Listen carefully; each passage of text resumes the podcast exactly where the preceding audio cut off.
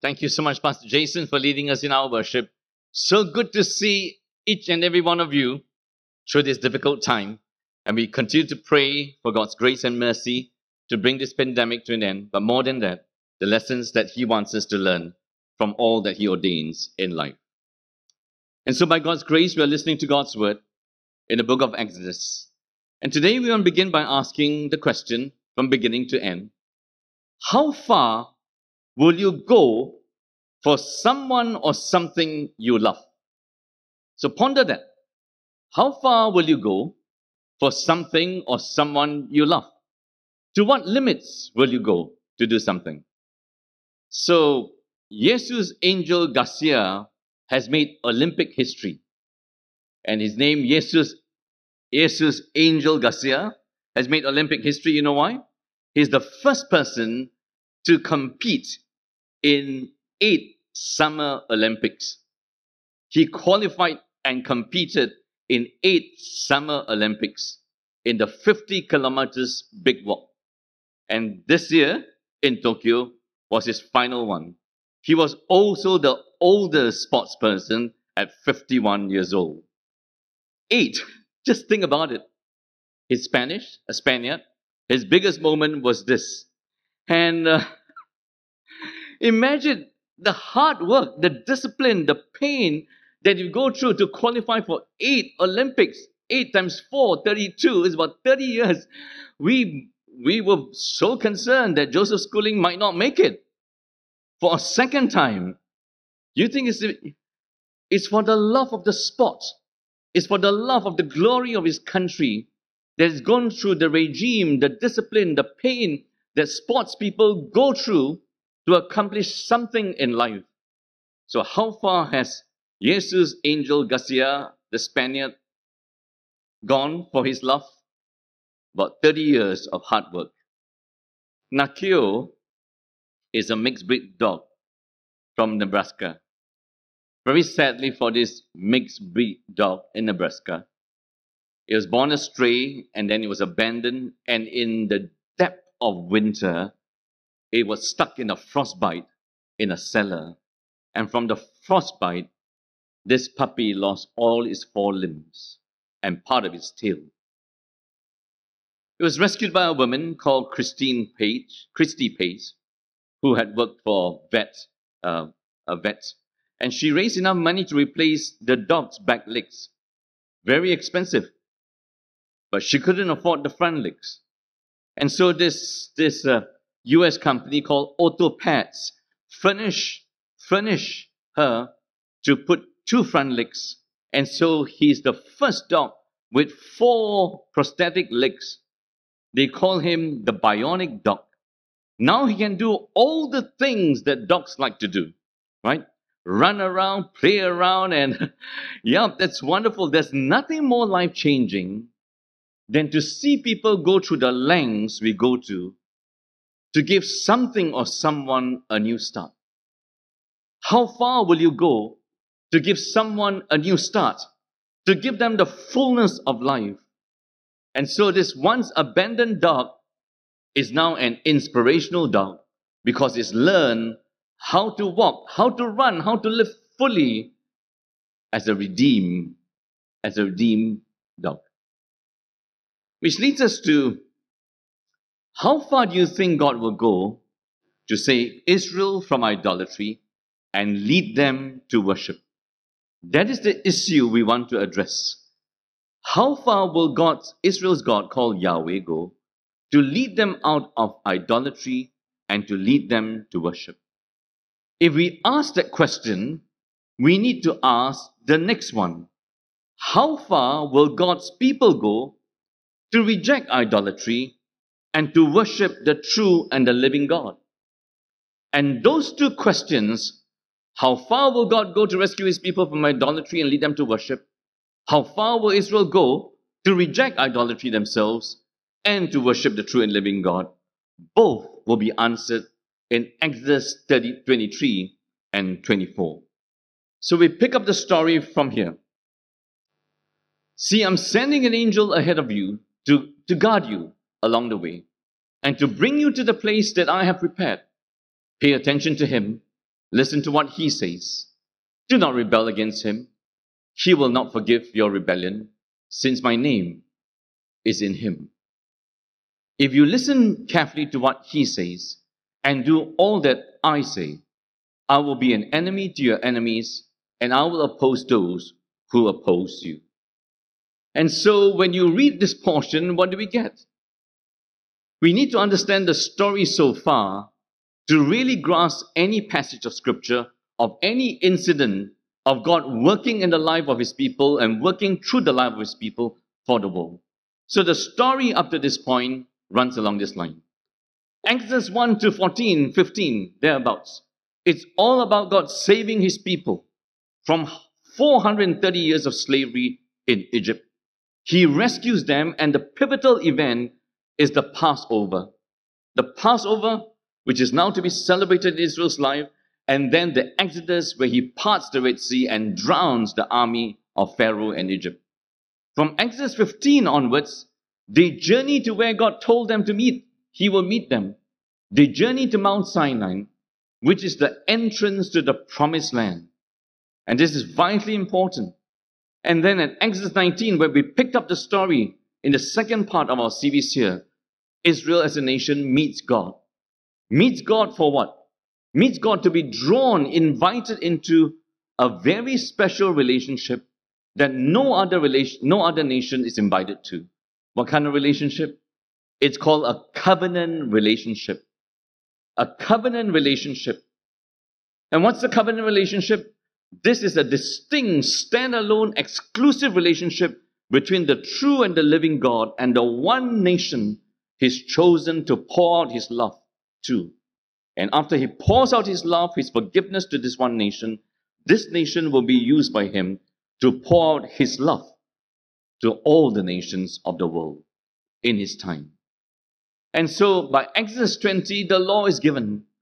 And the law is literally the 10 words of God, translated in the English 10 commandments. But 10 words is more literal and more accurate.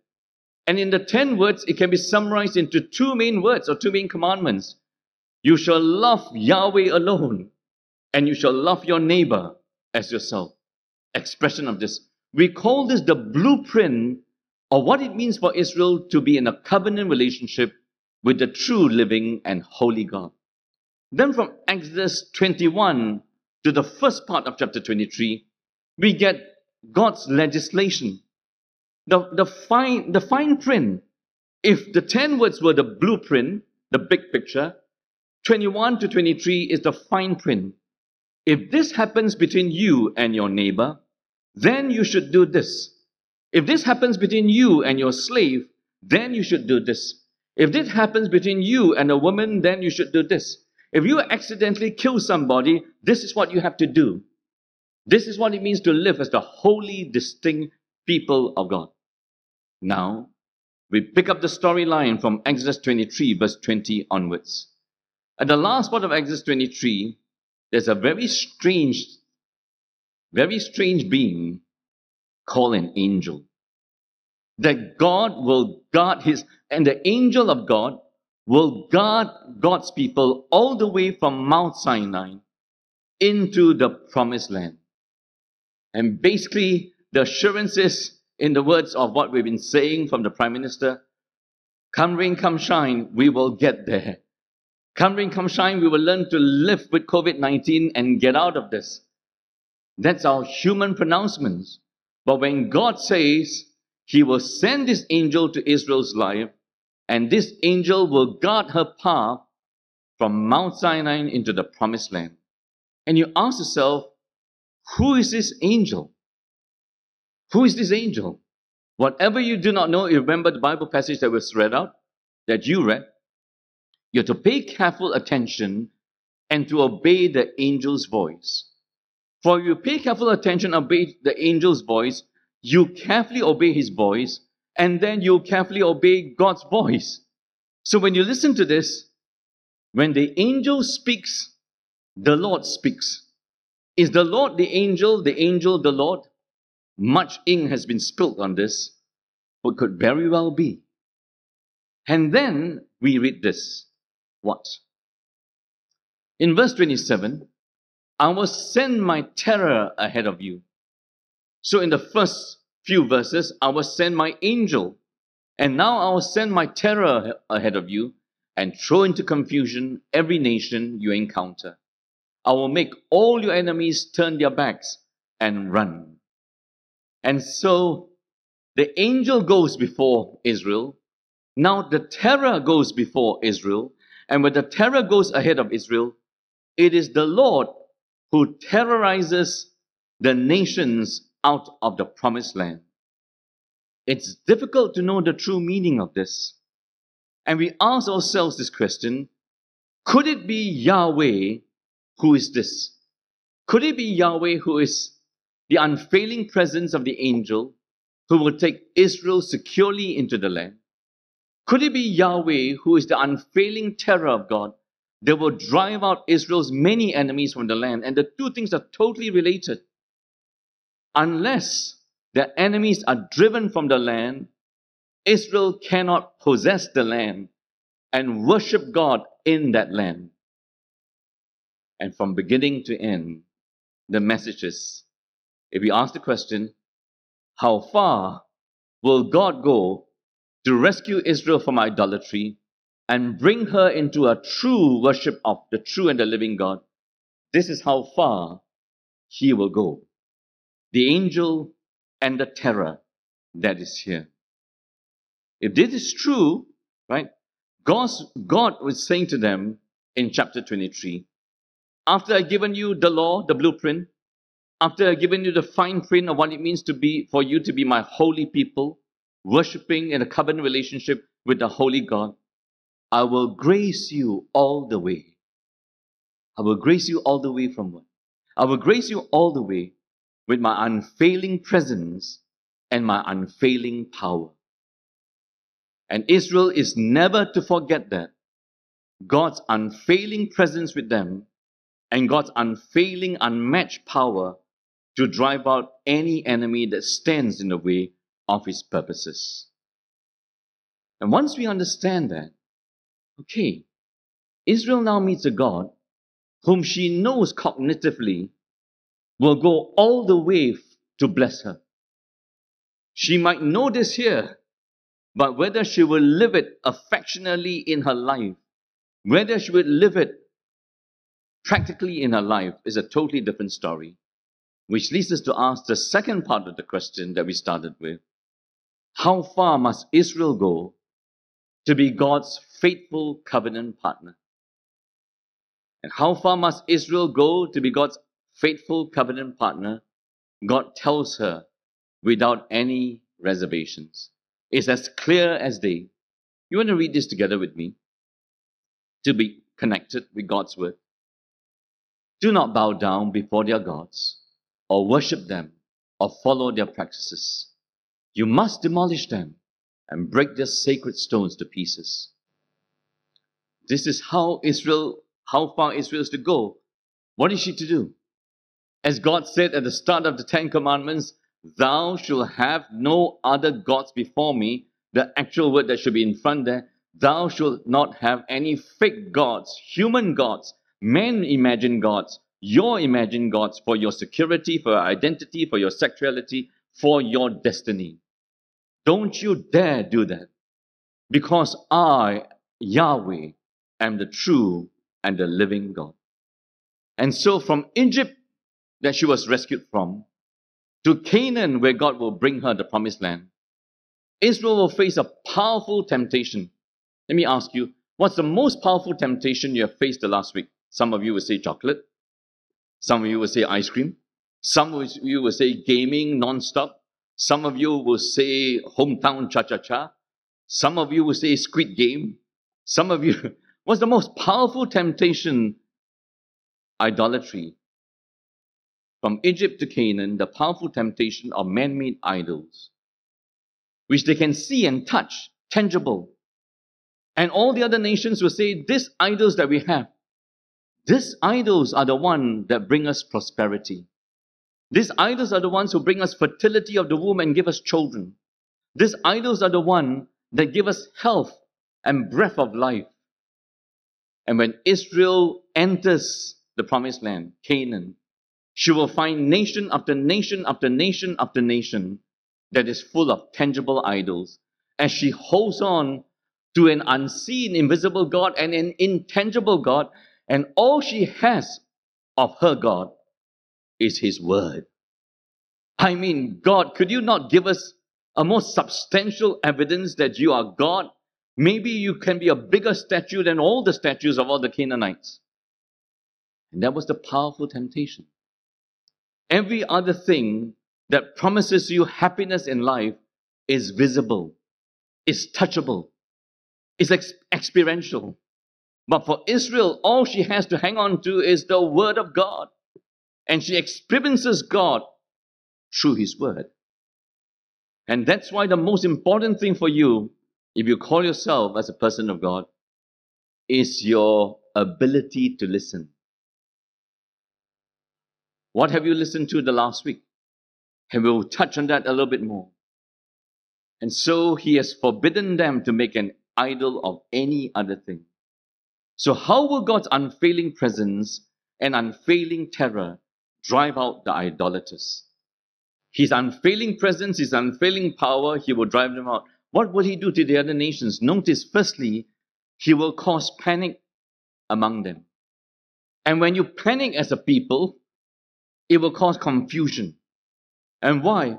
Because everybody has their own idea out of a crisis, out of this. And then, slowly to the panic and confusion of the nations, Israel will take possession of the land, gradually, one by one, assuredly, and then completely, if they listen to the voice of the angel, if they listen to the voice of God. That's how he will do it. And then how does chapter 23 end? As God speaks of this angel and this terror that will go before Israel, it ends this way. Do not make a covenant with them or with their gods. Do not let them live in your land, or they will cause you to sin against me, because the worship of their gods will certainly be a snare to you. You cannot sit on the fence between idols and the worship of God. It's all in with idolatry or all in in the worship of the true and the living God. And so, how far must Israel go in her faith with God? Israel, brothers and sisters in Christ, Israel must do this. She must love and trust God to the exclusion of all others. That's the very character and nature of God and covenant love to the exclusion of all others. So when the Christian couple gets married and make their vows, the vows that you make, for better, for worse, for richer, for poorer, and actually you should add in, uh, in terms of snoring, for louder, for softer, right? For whatever differences, right? Till death do us part. It's a vow that you will love your God given husband and wife to the exclusion of all others. It will draw a tight circle around you as husband and wife. No one intrudes into that circle that is under God ruling your hearts. So you need to ask a covenant question as you listen to this. How much does Israel, how much will Israel trust in God's unfailing presence and power to deliver them from self rescue at every point, self wisdom at every point, self sufficient at every point, into the worship of God, who will meet all their needs, who will provide for them, who will protect them, who will bless them. How much do you trust God's unfailing love? Will Israel choose between thus says the Lord or thus says my circumstances? You know the track record up to this point from chapter, from, from uh, the time she was rescued, was Thus says the circumstances. Did you bring us out here to die from thirst? Did you bring us out here to die from hunger? Did you bring us out here to die from raiding enemies against us? And the answer of God to them, No, I didn't lead you out here to die from thirst. It seems like you will die from thirst. It feels like you will die from thirst.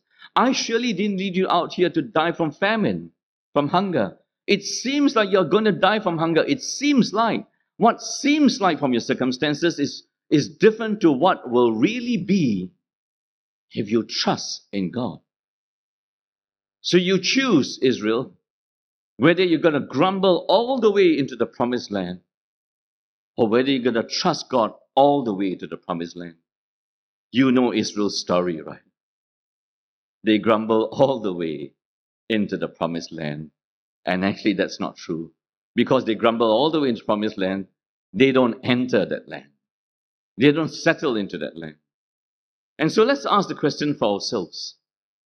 Whether it was God's people in the Old Testament or whether it's God's people in the New Testament, we are relating to, we are putting faith and obedience in the same God. It's just two different parts of His salvation purposes.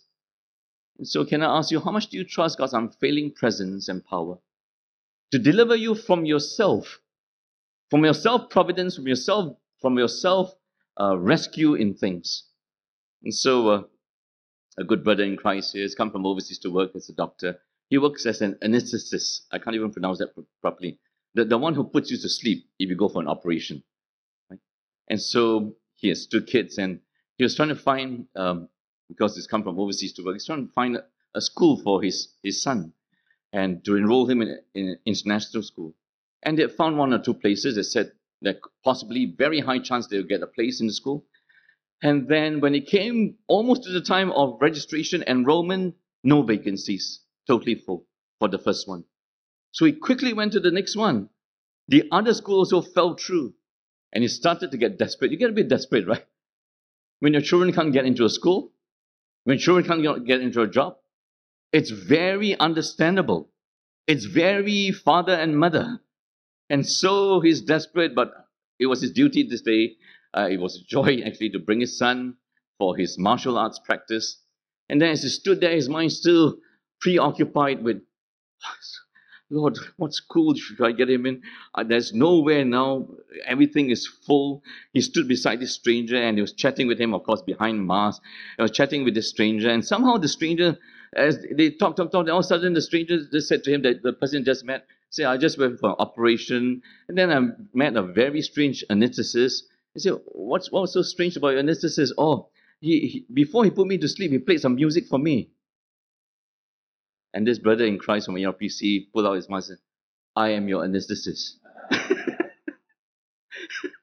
and they met doctor and patient who they met in the OT, but he, could, he couldn't see who he was.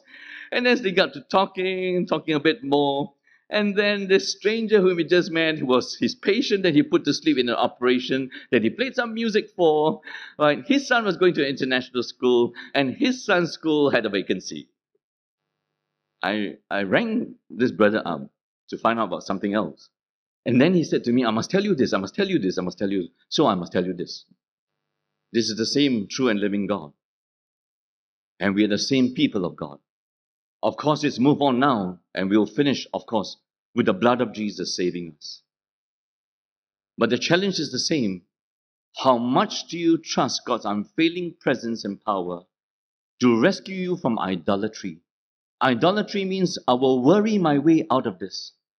Worry is your self rescue. I will plot my way out of this. I will scheme my way out of this. I will network my way out of this. This networking he had with a stranger to find his son a place was a networking God gave to him. No amount of networking would have got him that place.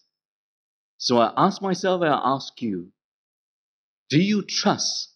How much do you trust in God's unfailing presence, He said He will never leave Israel.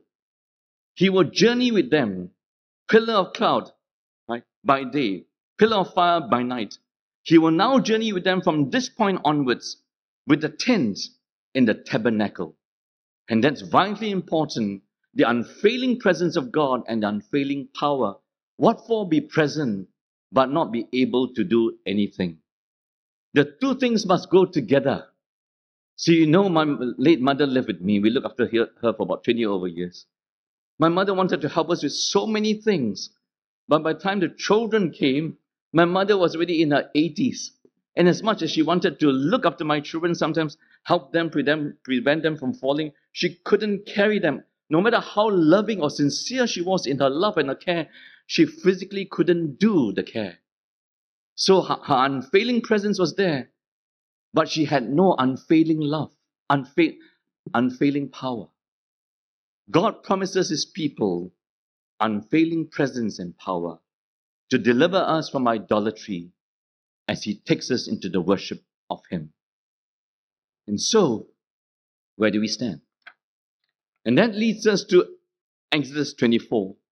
In Exodus 23 is to assure Israel this is how far Yahweh will go for his people to worship him. His unfailing presence, his unmatched power. Then Exodus 24 is about how far God will go to overcome his people's failure to keep the covenant and to be his covenant people. And the two things are vitally important. This is all about God's, God's faithfulness, and this is going to be all about Israel's unfaithfulness to keep the covenant and obey his voice. To keep the covenant and obey his voice. And so you read this in starting.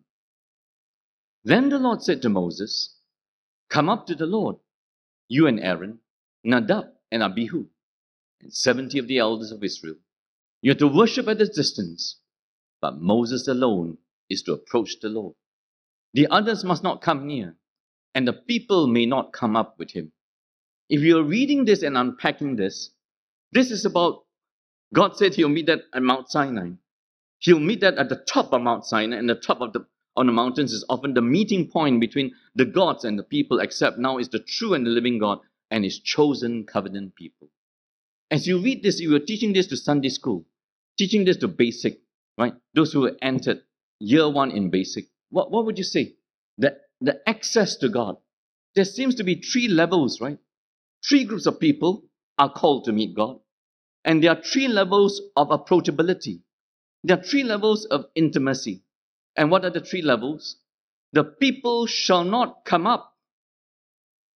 Number one, Moses, Aaron, his sons, and the 70 elders, they can worship from afar but Moses alone can come near to the Lord. Whatever we do not get, we get this. We are now entering, we're now entering, we're now entering into a shopping mall. No, friends. We're now entering, entering into a dining place. Show me your vaccination. We are now entering, entering into the presence of the Holy God. You approach God on His terms you lack, you are deficient in holiness, that's the end of you. There is no entry. So it's a very important one when I first read this in a commentary that my lecturer produced on, on Hebrews that reflects a lot on Exodus. We like to think as modern day Christians or through 2,000 years of church history that worship is what we do to God, for God. Worship is firstly what God does for us to make the worship of Him possible. Worship is dictated and determined by God. So get the theology right.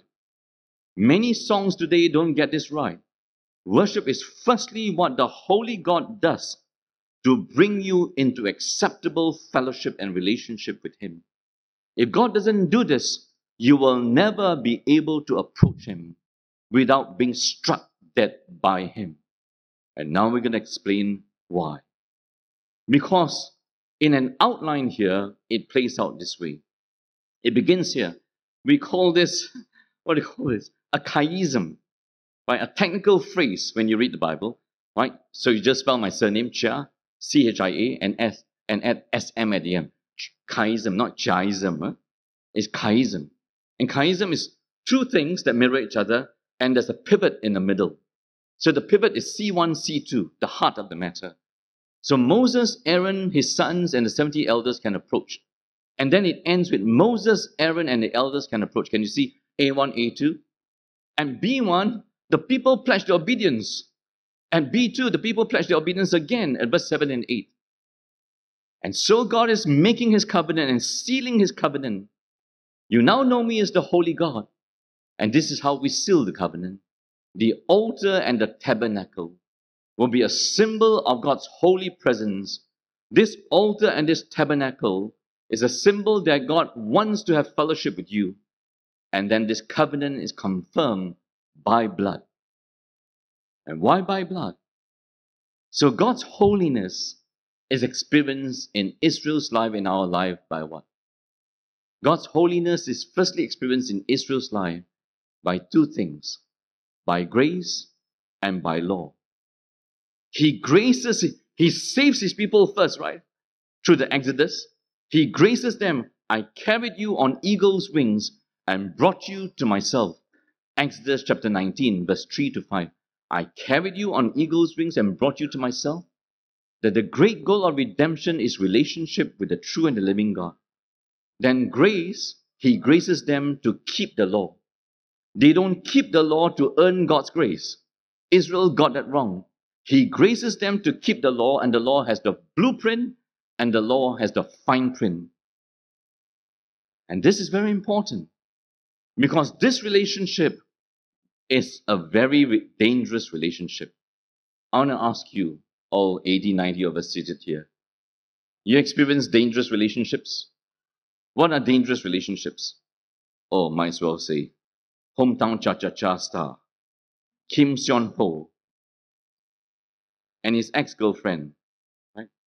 She made the allegation he forced her to abort a child. Now she regrets seeing his career and his life collapse. And I'm quoting. What do you call that kind of relationship? You wrong me, I wrong you. You wrong me, I wrong you. Is bottomless, is limitless. Is bottomless, is limitless. What we can do to each other. That's a dangerous relationship. And then here in Singapore, something that's lighted up our, our social media is the night owl, right?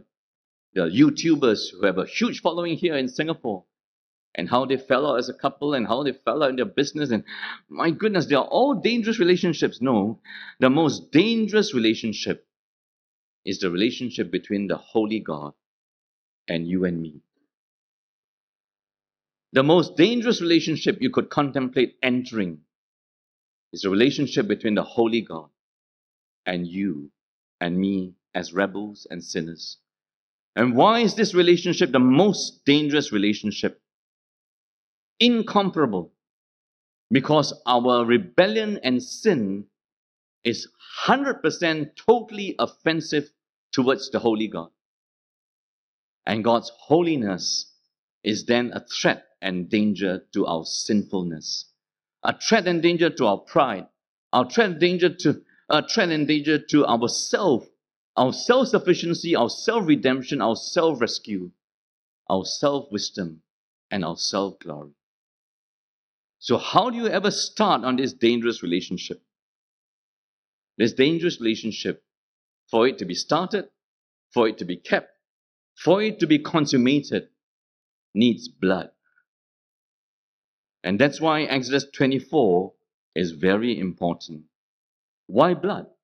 Because blood is a symbol of cleansing from sin, and simultaneously, the blood of an unblemished animal for Israel's life with God is to make atonement to make her the holy people of God.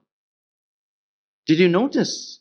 If you understand the true and living God reaching out to save a world that has turned its back on Him, you and me who have turned our backs on Him. Did you notice for Israel? It was blood sprinkled on the doorposts while they were in Egypt, sprinkled on the doorposts once off, that in one sense began their covenant relationship with God. How? By sparing them from God's wrath in Egypt. And God's wrath fell on Pharaoh and the firstborn for trusting in their idols. And you, Israel, are not to follow that. It was the blood sprinkled on doorposts once off that kicked off their covenant relationship, freeing them from idolatry of Egypt to the worship of God at Mount Sinai into the promised land.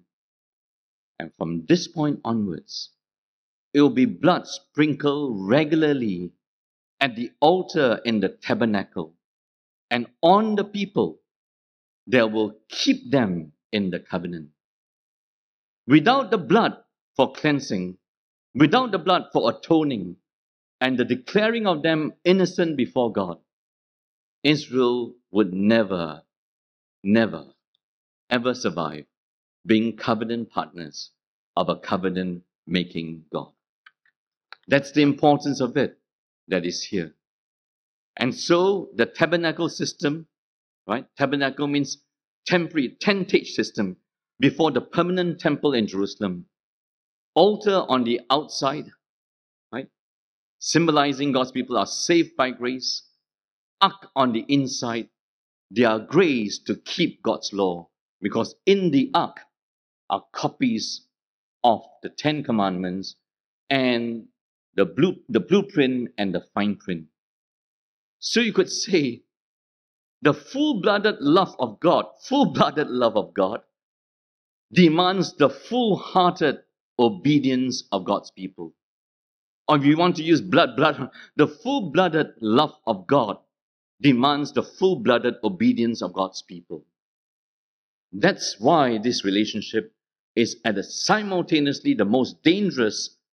But if it's God who acts to begin it and to keep it and to consummate it, is the most secure relationship. But left to Israel, left to us to keep it, we will never keep it. And so the tabernacle where they had to regularly, ritually repeat the sprinkling of blood is a little bit, hey, this pandemic is so good, lah, right? This pandem- pandemic and mask and vaccination, that you know the regular sprinkling of blood is like you have to go for booster jab, lah, right? Because it's the same old rebellion against God, but the old rebellion, the deep down rebellion of Israel, of you and me, will always have new faces, new expressions. They're going to grumble all the way. They grumble all the way to Mount Sinai. And from Mount Sinai here, they're going to fumble all the way in not keeping the 10 words, the blueprint and the, and the fine print. And their rebellion and their, and their self rescue will find more and more deadly variants. And you're going to find a deadly variance in Exodus 32 when they build the golden calf. You thought all that grumbling was bad enough. But that is nothing that is kindergarten compared to what they will do when they build the golden calf. Thinking that it is that that will save them. It is that that will guarantee them. And just to get it right about the importance of blood, the blood, the power is not in the blood of the unblemished lamb. The power, the efficaciousness is in God it's in God's heart. It's in God's character that He mercifully chose one nation, not because she was more deserving, not because she was more numerous, not because she was more, more, meritorious. He chose her because He chose her. That's how a dangerous relationship became the safest relationship. So the power is not in the blood, the symbol of the blood. The power is in God and His heart and His character that holiness rightly stands him apart from us. And yet is balanced with his mercy to draw us deep, intimately into relationship with him. So I'm sure you've read about some countries. I, I've not come across an encounter here, in our papers, in our media at least, of what? That in some countries people are faking their vaccination uh, certs right? they're faking their vaccination status to go to places that they can't go in if they were not vaccinated. So to get to a dining place, to get to a shopping mall, you know, you can do that, right? Eh, it's so clever, people are. So clever. We're ingenious at, at sinning. There's no end to our sinning, bottomless, limitless. You may fool others that you're eligible, that you're that they are qualified, you're safe enough to enter. But the reckless reality, you are a grave danger to yourself and you are a grave danger to others, even though you got a fake vaccination cert. The fatal delusion is if you convince yourself you don't need God's rescue, if you convince yourself You don't need the blood of the Lamb of God. If you convince yourself you don't need Jesus to escape from the virus and the pandemic of sin and the virus and pandemic of death, then that's fatal delusion, friends. You can fake it with morality. You can fake it with charity. You can fake it with ministry.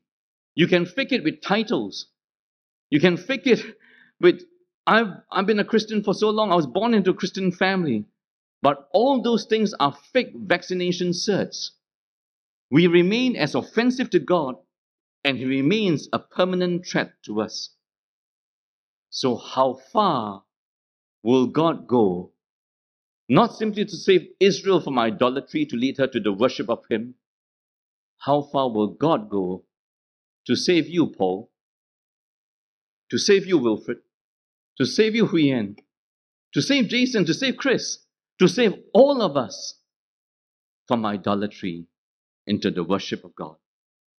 And you know the answer is it must be Jesus.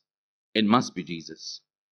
And so it says in Hebrews, how much more then, Hebrews 9, how much more then will the blood of Christ, who through the eternal Spirit offered himself unblemished to God, cleanse our consciences from acts that lead to death, that we might serve the living God? What is it you can do that will turn away the wrath of God and will cleanse you, not just externally in your body, but cleanse your consciences before God. Only the blood of Jesus sprinkle on you to make you the holy people of God. So, as we listen to Exodus 23 to 24 and run the storyline of redemption all the way to Jesus, I want you to take time to ponder what? I want you to take time to ponder the depth of Jesus' love, the horrors of Jesus' death for you, for me.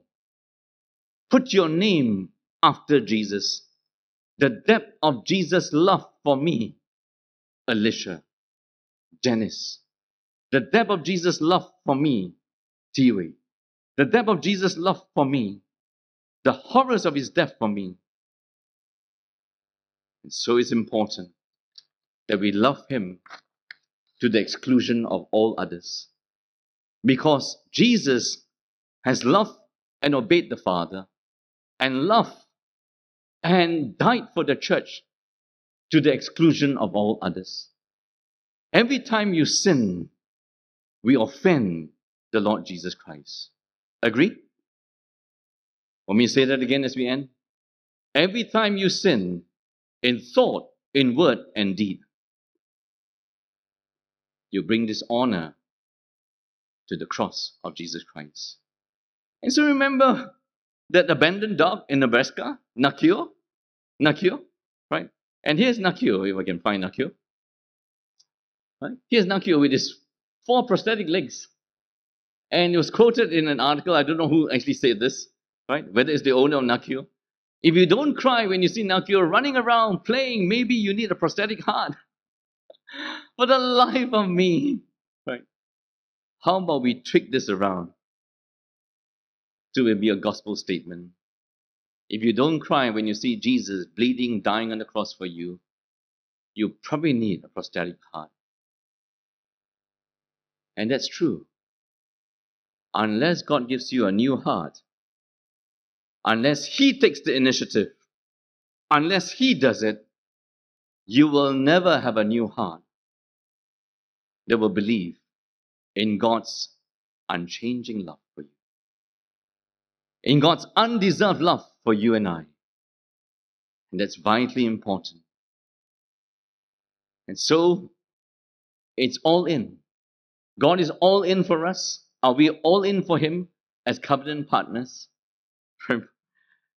And it could be expressed in different ways. I'm looking at my phone just to find a, a prayer that I got um, from one of our youth sent through, one of our leaders sent her. Let me try and find it. And the youth are told by their leaders in basic, our youth group, right, to send in their thanksgiving and their prayers. And this was the prayers of one of our youth. Thank God that my mother is tested negative for COVID, number one. Number two, pray that the COVID situation will decrease in Singapore and all around the world, including ICU and oxygen support. Number three, pray that COVID deaths will stop increasing in Singapore, because now Singapore death, uh, the deaths in Singapore is very high compared to last year. Number four, pray that Singapore and other countries will return back to normalcy as soon as possible as the situation gets better and vaccination rates are very high. Number five, pray that the government will be able to find a proper variant vaccine like the Delta variant vaccine. Number six, pray that I'll do well in my upcoming um, presentation for internship. Pray that I would, number seven, pray that I'll do well for my upcoming practicals and theory tests. Number eight, thank God that my assignment is over for one of my modules. That's not too bad. What do you think this youth was expressing? He takes God and prayer to God and trusting Jesus rather seriously in his life. And he could list down eight prayer points in detail. Do you? Or is yours and mine just a generic, thank you, Lord, for this day, thank you for the food, thank you for protecting me, amen, see you tomorrow? That kind of prayer, even a non Christian can pray. Just prayer for wellness and goodness. But prayer to prayer to surrender every area of my life. So Jesus has given all to us. We are to give all to Him. Our prayers in some small window express whether we are giving everything of our daily lives to Him. So, what does it mean? There may be a sin for you to confess. There might be an idol for you to give up as you listen to this message this very day, this very week, before the year ends, can you settle the idolatry that stands in the way of the worship of Jesus? Could there be a relationship that God wants you to right that has gone wrong? A person that has you need to forgive? A person you need to reconcile? In all of these things, do you need to step up in discipleship and join us for class ARPC? And not just be a pew warmer and a Sunday tune into service anytime you like type. That belonging to Jesus, following Jesus is the most precious thing in your life. I'm going to encourage your children to go to basic camp. And basic camp is the spiritual feast and highlight for the year. If you are a woman, whether you're married or single, that you're not going to trust in your own wisdom to handle your finances, that you don't trust your husband, you're going to learn about faith and finance, you're going to sign up for that. Or maybe you should join up for the missions retreat. Am I bringing it across to you enough? That all the announcements that we make are not simply for you to, they are for you to grab hold, jump into. There could be something here that's part of me surrendering my life, loving Jesus, being consumed by Him more and more. Our theme for the year is back to basics, back to Jesus. In fact, I think this should be our theme for the next three years until we really get back to Jesus for everything. Your life and my life is dangerous. But your life and my life can move from most dangerous to most safe and secure if you trust completely in the grace of God and the blood of Jesus to cleanse you, atone you, and to make you to be the holy people of God. Amen. We're going to stand and pray together as the music team comes up. At times we ask the wrong questions. How far will you go for us? And you assure us in your word, in your love story for Israel, the nation that you chose, so that the gospel will go from one nation to all nations. You are a God who will go the distance. Go the distance not simply to initiate the relationship, but to keep the relationship and to bring it to all its fullness. And we thank you that you have done that, Heavenly Father, by the very, by the very precious sacrifice of your Son, the Lord Jesus Christ. We admit and we confess, like Israel, that there's nothing within us, in our weak hearts and our feeble hearts and our fickle hearts, that will keep us as faithful covenant partners. But it's your grace from beginning to end that will start this and complete this and cover us whenever we fall short. And you made sure of that through the altar, through the tabernacle. And we thank you that your Son, the Lord Jesus, is the perfect, the perfect sacrifice, the perfect priest, the perfect temple. And to him we turn and we pray increasingly, Lord, increasingly, Lord, to surrender every area of our life. For some of us, is to surrender more and more of our lives in prayer to you. That nothing is too big, nothing is too small. That you stop us from worry, stop us from paralyzing anxiety, stop us from taking things into our own hands. Some of us, is that one idol, that one person, that one thing that we have to give up. We need to give up. We need to surrender. That stands in the way of the worship of you, Lord Jesus. For some of us, it may be a relationship that has been wrong, that needs to be righted. As we look to Jesus, our Savior and our Lord. In the mighty name we pray, always for your glory. Amen.